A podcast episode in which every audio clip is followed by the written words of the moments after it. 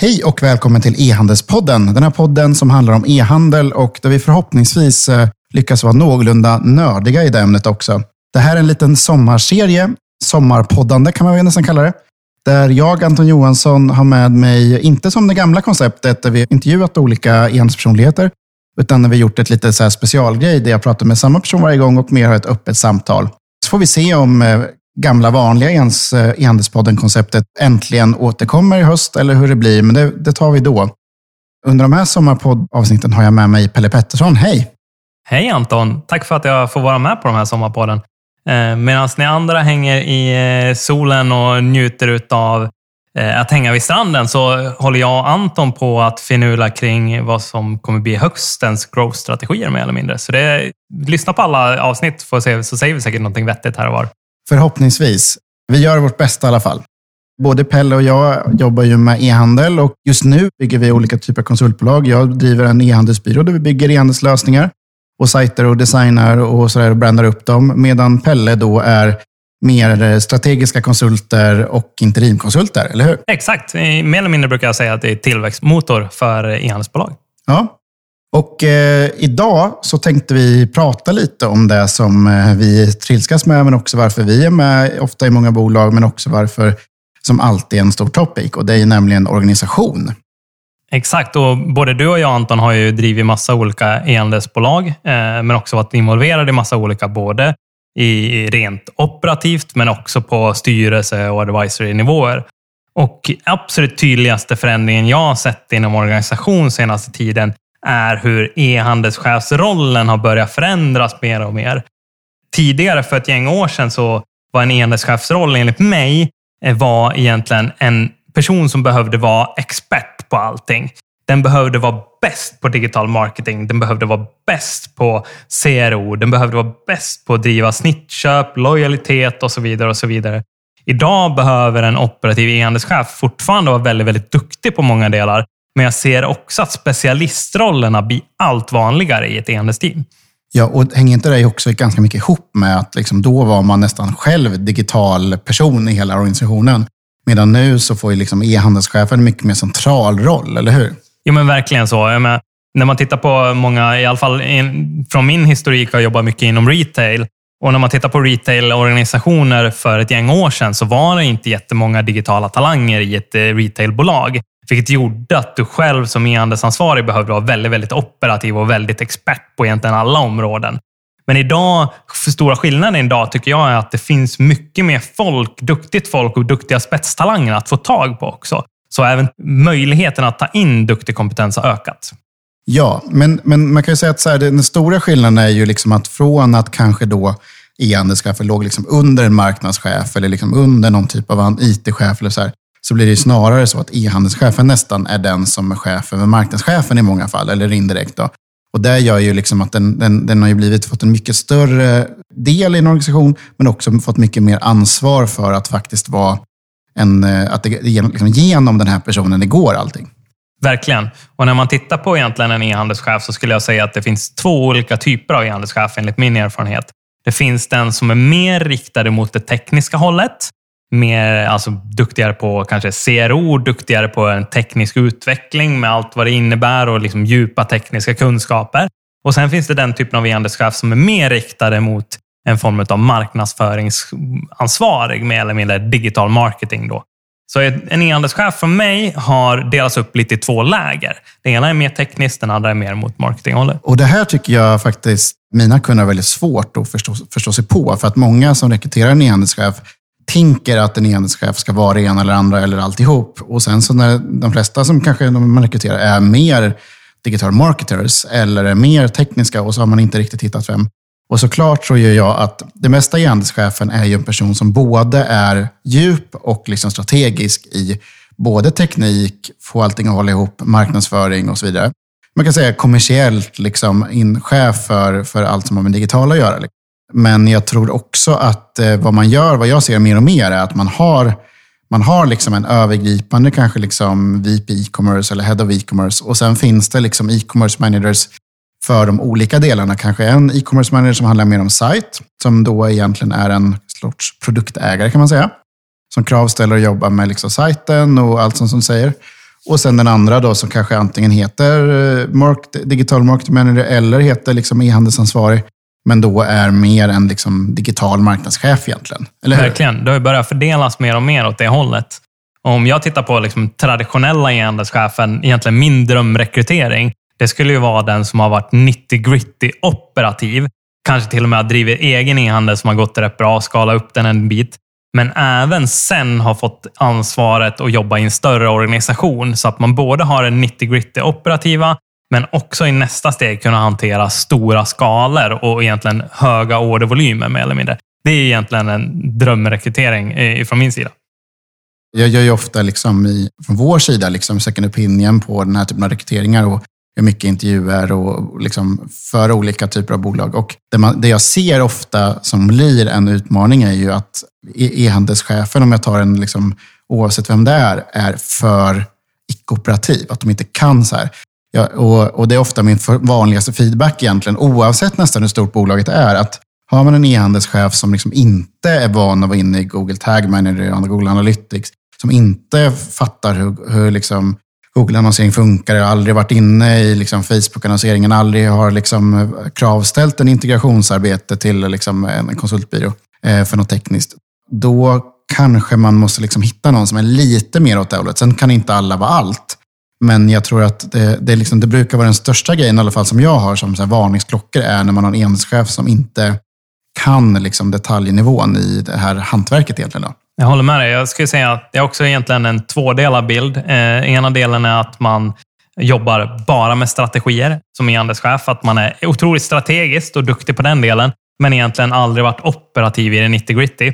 Eller att man är åt andra sidan för operativ, vilket gör att man egentligen bara stannar upp i den operativa driften och lägger 100 procent av sin tid på det. Och Det vill vi inte heller, för vi skulle vilja att den e-handelschefen också är med och bygger strategiska delarna för en lyckad tillväxt. Annars kommer den stannas upp förr eller senare.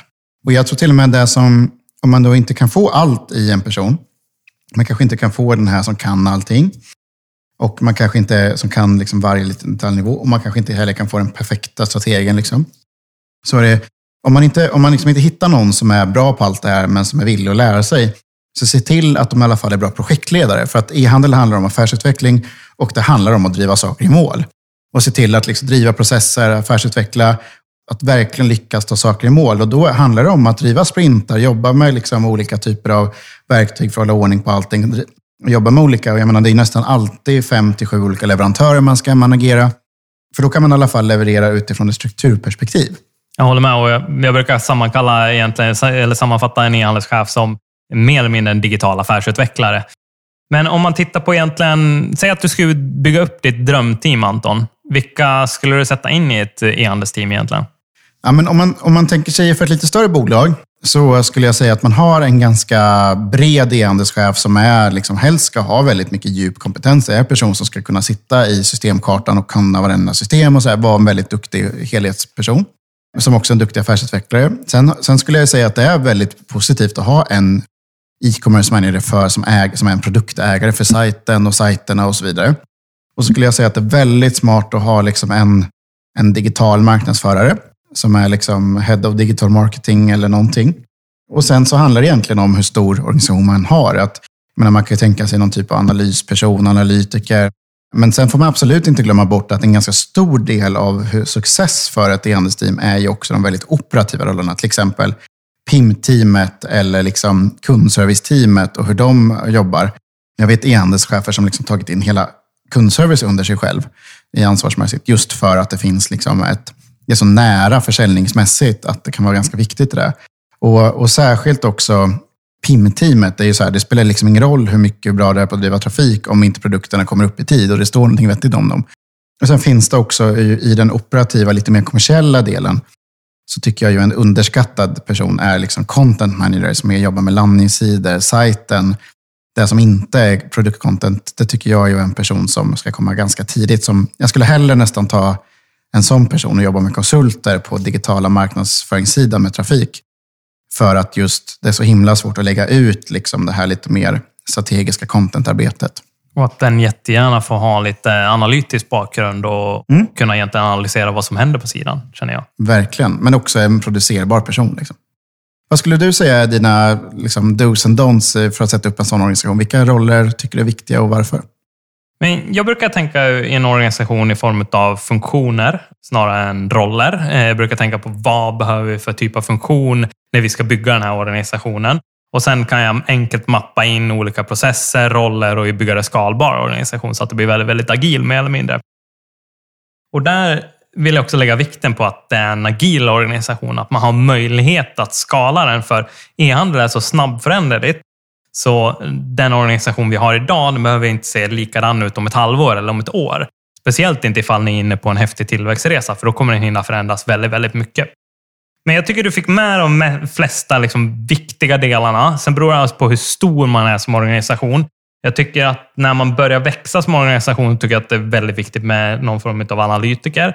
Eh, det kan vara egentligen antingen fördelat per del, egentligen att till exempel digitala marknadsföringsteamet har en egen form av analytiker eller en funktion i alla fall i teamet som är analytisk. Även när det kommer till liksom hur man presenterar delar på första sidan. Det finns någon typ av analytiker kring det. Kan också i vissa fall vara e-handelschefen om det är ett litet team. Men en analytiker tycker jag, den, den kan producera väldigt, väldigt mycket användbar data som man snabbt kan ta affärsmässiga beslut på. Så den tycker jag är otroligt viktig. Sen återigen, som du nämnde, digital marknadsförare beroende på size på team. Antingen har det externt eller har det inhouse, vad ni har möjlighet till. Produktägare eller någon teknisk som driver egentligen konverteringsfokus på hemsidan mer eller mindre. Jag brukar alltid mappa in organisationen i de tre, tre huvudkopiorna, det vill säga okej, okay, vi, vi måste öka konverteringen, ha någon som ansvarar för det och det är ju produktägaren mer eller mindre oftast. Eh, Okej, okay, vi måste driva mer besökare för att driva högre omsättning. Det har en digitala marknadsförare. Och sen är det någon typ av egentligen öka snittköp och liknande på sajt. Och då är det mer eller mindre kanske någon contentansvarig som ska driva den delen. Men eh, vad är din erfarenhet då när det kommer till, för en, en sån här grej som alltid brukar vara lite rörigt är vad, liksom hur man tittar på resten av organisationen och var, vart liksom man tippar på varandras tår. Hur brukar du tänka kring liksom just digital marknadsföring versus en CMO och en marknadsavdelning gentemot e-handelsavdelningen? Vad, vad är din erfarenhet där? Jättebra fråga. Jag tänker, det är mångt och mycket beroende på hur organisationen ser ut. I många fall så kan en CMO vara lika med en digital marketing manager. Eh, I andra fall i retail så är det ju vanligt att man har någon form av CMO och en digital marketing manager under. Det vi ser väldigt tydligt, eller jag har sett väldigt tydligt senaste tiden, är att även för retailers så börjar ju marknadsföringsinsatsen och tiden som läggs på marknadsavdelning förflyttas väldigt, väldigt mycket mot det digitala. Så där blir det ju väldigt, väldigt centralt. Sen finns det ju väldigt mycket i större organisationer så finns det ju väldigt mycket gränslandet-funktioner. Man tittar på till exempel inköp. Hur ska de hanteras med e-handel versus kanske en butiksdrift ifall vi tittar på retail. Och där finns det ju, där är egentligen det viktiga enligt mig att man har några tvärfunktionella funktioner som fungerar som ett lager mellan e-handel och mellan kanske mer offline-handel, eller vad man ska säga, som säkerställer att e-handel eller digitala alltid finns med överallt. Men eh, ditt tips då, skulle den här, om man säger att man är en organisation ska man anställa sin första digitala marknadsförare, ska den ligga under e-handelschefen eller under CMO? Jag skulle definitivt lägga den under e-handelsansvariga. Och anledningen att jag skulle göra det, nu kanske du tycker något helt annat, men anledningen att jag skulle lägga den under e-handelsansvariga, det är eftersom jag tycker att e-handelsansvariga har ansvar över den digitala omsättningen och då också ansvar över de praktiska köpen av digital marknadsföring. En CMO har mer ansvar för varumärket i sin helhet. Så jag skulle säga att det är mer performance på den personen. Är det performance, hårda KPI och så vidare, då tycker jag att den passar bättre under en e-handelschef. Exakt, jag håller helt med. Men det är också en ganska svår problematik, för organisationer är inte uppbyggda på det här sättet. Och det, jag har sett också ganska många organisationer faktiskt avskaffa CMO-rollen lite mer och snarare ha en brand manager eller liknande. Eh, som mer kanske jobbar med det liksom långsiktiga marknadsarbetet medan eh, man liksom faktiskt tänker. Och det ställer ju såklart extremt stora krav på enhetschefen. Och det är ju inte så många som har den kompetensen, så det är verkligen en eh, utmaning. Men jag tror att det, är en stor problematik idag i många organisationer, att man känner att man tippar på varandras tår hela tiden. Verkligen, och en enhetschef, av min erfarenhet efter många, många år som enhetschef, så är det, det är en, en roll där du måste vara väldigt politisk eh, milt sagt. Exakt.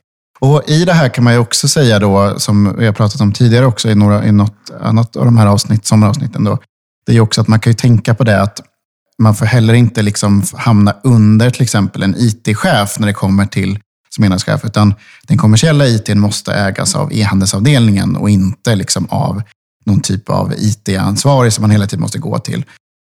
Däremot så kan liksom en IT-ansvarig eller en CTO kanske ha liksom grundläggande ansvar för vissa saker. Men den kommersiella ITn bör ligga under e-handelschefen, för annars kommer det bli väldigt svårt att driva affärsutveckling. Absolut. Eh, när man tittar på e-handel så är det ju extremt snabbväxande och, och, det händer extremt mycket. Och är man då extremt styrd av en organisation som begränsar dina möjligheter att göra förändringar eller dina möjligheter att ta investeringar, då kommer ni aldrig få till en agil och snabbväxande organisation. Utan mer eller mindre säkerställa att du har mandat redan när du går in som en e-handelsprofil och e-handelschef. Eh, och säkerställa att du kan driva de projekt du vill. Eh, och Det tror jag många, många bolag missar och jag tror att det finns nog mycket, fortfarande väldigt mycket förståelse kvar att skaffa eh, hos eh, olika typer av vd-roller och liknande, i, framförallt inom retail, kring hur en e-handelschef faktiskt måste agera för att det ska bli den snabba tillväxten som e-handeln faktiskt har idag. Ja, och mitt generella tips när det kommer till eh, de flesta organisationer som jobbar med e-handel i olika frågor och även omnikanalsföretag och retailföretag, och så här, det är ju faktiskt att vara väldigt liksom snabb med att lägga mer ansvar på e-handelschefen. Och det finns en anledning till att det många nu börjar heta så här, omnikanalschefer, för det är faktiskt så att det är betydligt smartare att lägga liksom omnikanal och även retail-ledet under e-handelschefen än vad det är att liksom göra tvärtom. Och att det, det, kan vara väldigt viktigt då för att driva på en försäljningseffekt digitalt att faktiskt e-handelschefen även till slut faktiskt är, liksom äger även den fysiska retailkanalen. Och En sak som förvånar mig fortfarande rätt mycket, det är hur eh, många organisationer fortfarande inte har med e-handelschefen i ledningsgrupper och liknande. Det tycker jag är en no-brainer idag och det måste finnas där för att kunna driva den digitala satsningen i ett bolag om jag skulle sätta in vilka krav jag har på en e-handelschef så är det ju att det, det, går, liksom, det går att vara hur marknadsinriktad man, man vill som e-handelschef. Men du måste ha lite teknisk förståelse. Du kan liksom inte sitta och vara liksom digital och tekniskt liksom helt obildad, för då kommer det vara väldigt stora utmaningar. För att oavsett om det är marknadsföring, eller du jobbar med liksom en performance marketingbyrå, eller du jobbar med en liksom, eh, e-handelsbyrå, du jobbar med något annat, så, här, eh, så är det nästan alltid ganska mycket teknisk kravställning i olika faser. Sen måste du såklart vara analytisk och sådär, men just den här tekniska tycker jag många underskattar. att du måste faktiskt förstå hur liksom en kravspec ser ut, hur du jobbar med olika sprintar, hur du kan kravställa på, på ett bra sätt även tekniskt och förstå liksom ett, hur en systemkarta lite eh, förstår och varför den ska se ut som den ska. Och sådär.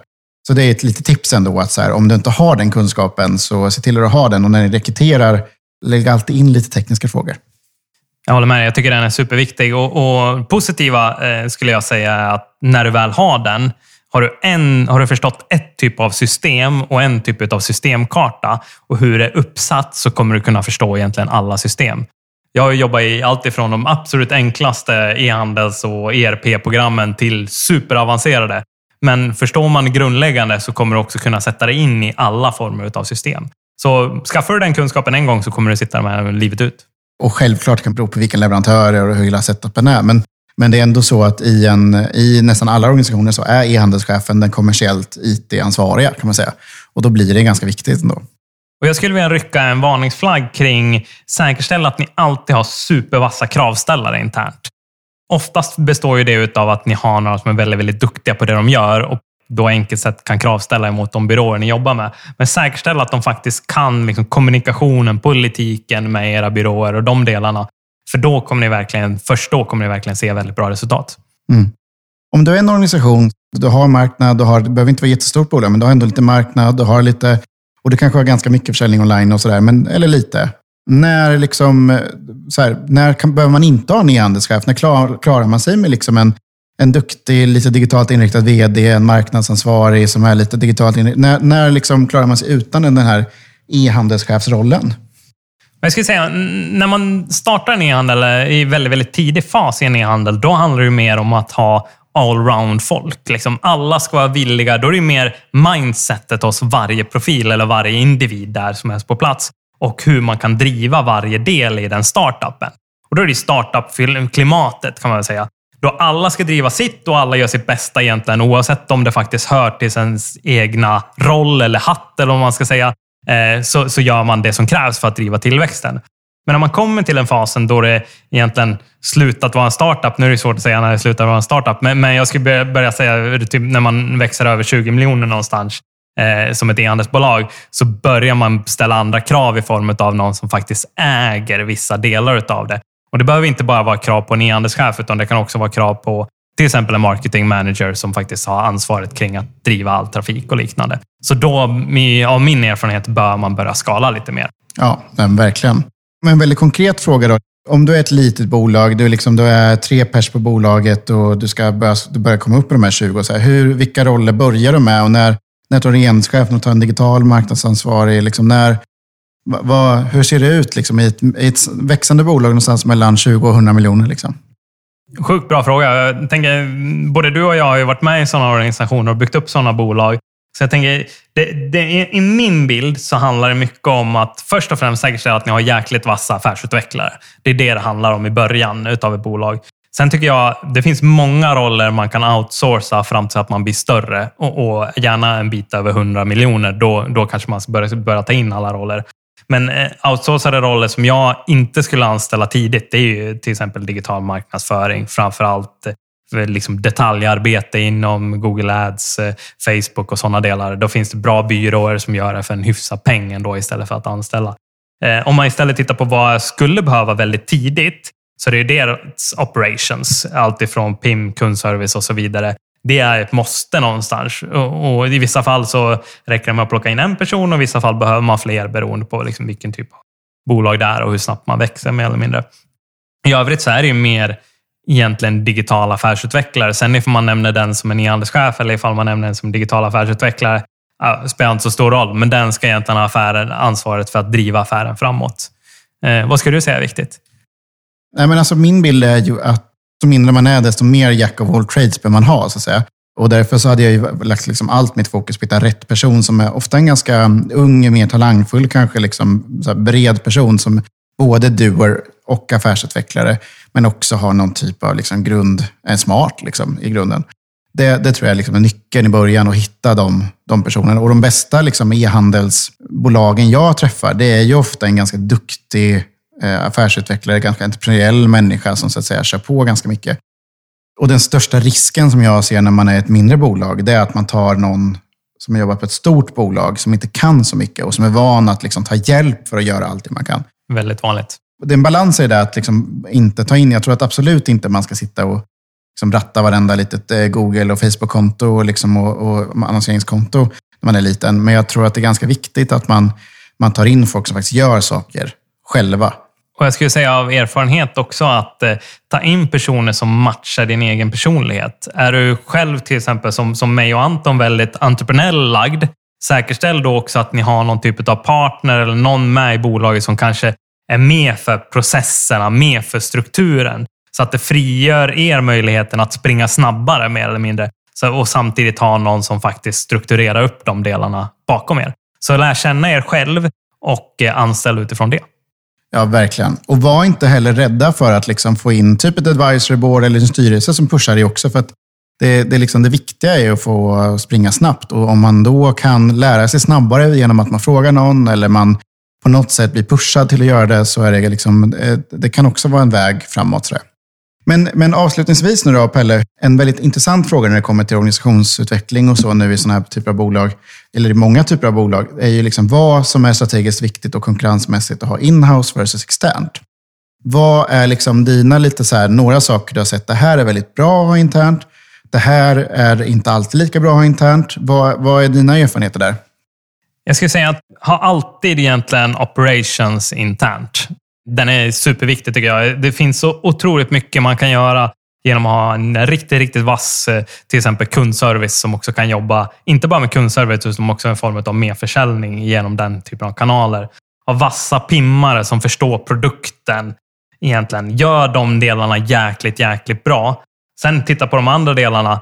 Ja, där tar ni in utifrån era behov och vad ni egentligen hittar på. När man tittar på egentligen e-handel som helhet så är det fortfarande ett relativt ny bransch. Vilket gör att det finns inte jättemånga seniora på varje position att hämta hem. Och där är ju alltid frågan, många av de seniora kanske sitter på ett konsultbolag eller liknande. Så för egentligen kortsiktiga, snabba effekter kan det alltid vara positivt att plocka in konsulter. Men å andra sidan finns det alltid möjligheterna också att på långsiktigt eh, plocka in och, och rekrytera olika former av resurser. Ja, och om jag får säga lite mer, liksom, lite mer bara så boxat, så skulle jag säga liksom att det som, det som är absolut förutom operations att ha internt, för jag håller helt med om, liksom, det är klart man ska det. Sen får man ta in hjälp om man inte hinner rekrytera i tid eller vad det nu kan vara. Eller för att liksom steppa upp på något sätt. Men det är ju en annan fråga. Utan det är ju alltså att man har kravställningen internt på liksom mot, alltså så att man kan ju inte bara ha massa leverantörer eller konsulter eller så här, och så får man, har man ingen som lyckas få hävstång i dem. Så att man har folk som kan kravställa och det är ju en typ av affärsutveckling. Då. Superviktigt. Så den generella affärsutvecklaren måste finnas i organisationen. Jag tycker också att ansvaret för att göra analysen alltid finns i den egna organisationen. Man kan absolut ta hjälp med att göra analyser och sätta upp strukturer för det och så här. Men liksom grundanalysen måste alltid finnas i, i bolaget. Och om det är sen en CFO, eller liksom en digital analytiker eller en data scientist, whatever. Men liksom försök att bygga upp den. Sen som sagt kan man ta hjälp av den, men det är liksom, man kan ju inte ha någon för evigt som kanske som gör all analys åt den. Det funkar liksom inte. Som du, som du säger, ja, det är ganska svårt att se att, att man skalar ut att ha en helt inhouse paid-avdelning till exempel. Jag tror att man kan ha det till viss del, men jag tror att det är väldigt svårt att se att man skulle liksom skala ut det. Största risken med, som jag ser, liksom, jag som gör mycket DDs och due diligence och så på olika bolag, det är ju alltså att man, det spelar ingen roll hur duktigt folk man har i organisationen. För att sitter de och jobbar med en sak liksom för evigt, då blir de ganska liksom förvrängda och väldigt smala i sin kunskapsbas. Och det spelar ingen roll om du håller på med paid marketing, eller om du är programmerare, om du är designer eller vad det nu är. Liksom så blir du väldigt smal i din kompetens om du bara jobbar inhouse på ett bolag. Och Det gör att, säga att ni har två stycken programmerare som kör inhouse IT, ni har liksom två paid marketing-personer, ni har liksom någon liten AD som gör lite så här grafiska banners liksom till sajten och så här. Och de här kommer ju vara ganska smala i sin kunskapsbas. Och, så jag tror att den bästa grejen är ju att antingen ta hjälp gå till de bästa, få hjälp. Eh, antingen då i liksom kravställningen att ta in liksom, ja, men Omniarch till exempel då för att, för att liksom strukturera upp och få kompetensutveckling. Eller då hitta en setup där man både har lite kompetens inhouse och lite externt. Paid marketing är ett jättebra exempel där man kanske kan ha, och SEO en likadan. Det är klart att man inte ska ta, ta en SEO-byrå och sitta och skriva varenda SEO-text på sajten. Jag håller med dig Anton, utan man kan snarare använda dem som ett digitalt bollplank, eller vad man ska säga. Ja. Låt dem eh, hjälpa till med strategin, låt dem berätta för er vad som faktiskt ska göras och sen har man operationspersonal som faktiskt genomför det. Jag tycker man både ska ta att leverantören och en själv ska affärsutveckla. Men ett SEO är ett bra exempel. Det är också att, att ha en SEO-byrå som sitter och ställer krav på en hela tiden, att man faktiskt kommer framåt och analyserar det man gör, gör ju att man får det gjort. Exakt, och fördelen med att jobba till exempel som SEO-byråer, eller bara som ett exempel, är att de har ju massvis med olika kunder i massvis av olika branscher. Vilket gör att de också kan ge er insikter som ni normalt kanske inte skulle få. Eh, och det är värdefullt. Ja, men verkligen. Och jag tycker, om jag bara tar några fler exempel från, från min vardag. Liksom. Jag tycker till exempel att eh, när man går och, och ska göra en rebranding till exempel av sitt varumärke. Så även om du har en inhouse AD, du kommer aldrig få lika bra effekt som om du går till en professionell byrå som jobbar med din inhouse AD. Då. Eh, du kanske kan göra det om du är liten, men det är, liksom, det är en typisk sån sak där det är väldigt svårt att få samma hävstång i det. Och Det är samma sak till exempel om du ska börja satsa på marketplaces. Att liksom, det, är ganska, det är såklart att ni måste lära er marketplace internt för att jobba med det operationellt. Men strategin för det och hur ni faktiskt gör det, det kommer vara extremt lång lärokurva om ni inte tar hjälp där.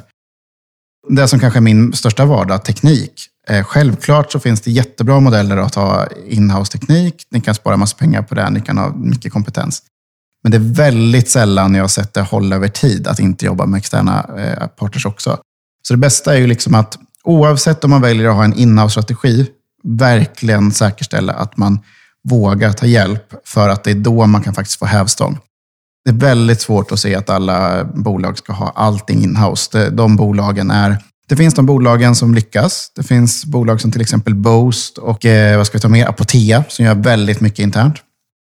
Eh, men om man tittar på de bolagen också så, och faktiskt kollar på hur mycket de gör externt så är det mycket mer än vad folk tror. Verkligen. Det ser jag en tydlig, tydlig bild på. Eh, jag tycker du har summerat det bra, Anton. En mix egentligen av duktig, duktiga människor inhouse eh, och egentligen plocka in resurser efter behov som både kan egentligen tillgodose med nya perspektiv, men också med strategier. Verkligen. Och se till att inte underskatta kravställningen. Det tror jag är det bästa tipset vi har egentligen. Absolut bästa genom alla tider. Både internt och externt. Liksom. Bra. Var hittar man dig nu då, avslutningsvis? Vi pushar för dig igen. Ja, men jättegärna på LinkedIn, Pelle Pettersson. Och var hittar man dig, Anton? Anton Johansson heter jag och då hörs vi snart igen. På återseende.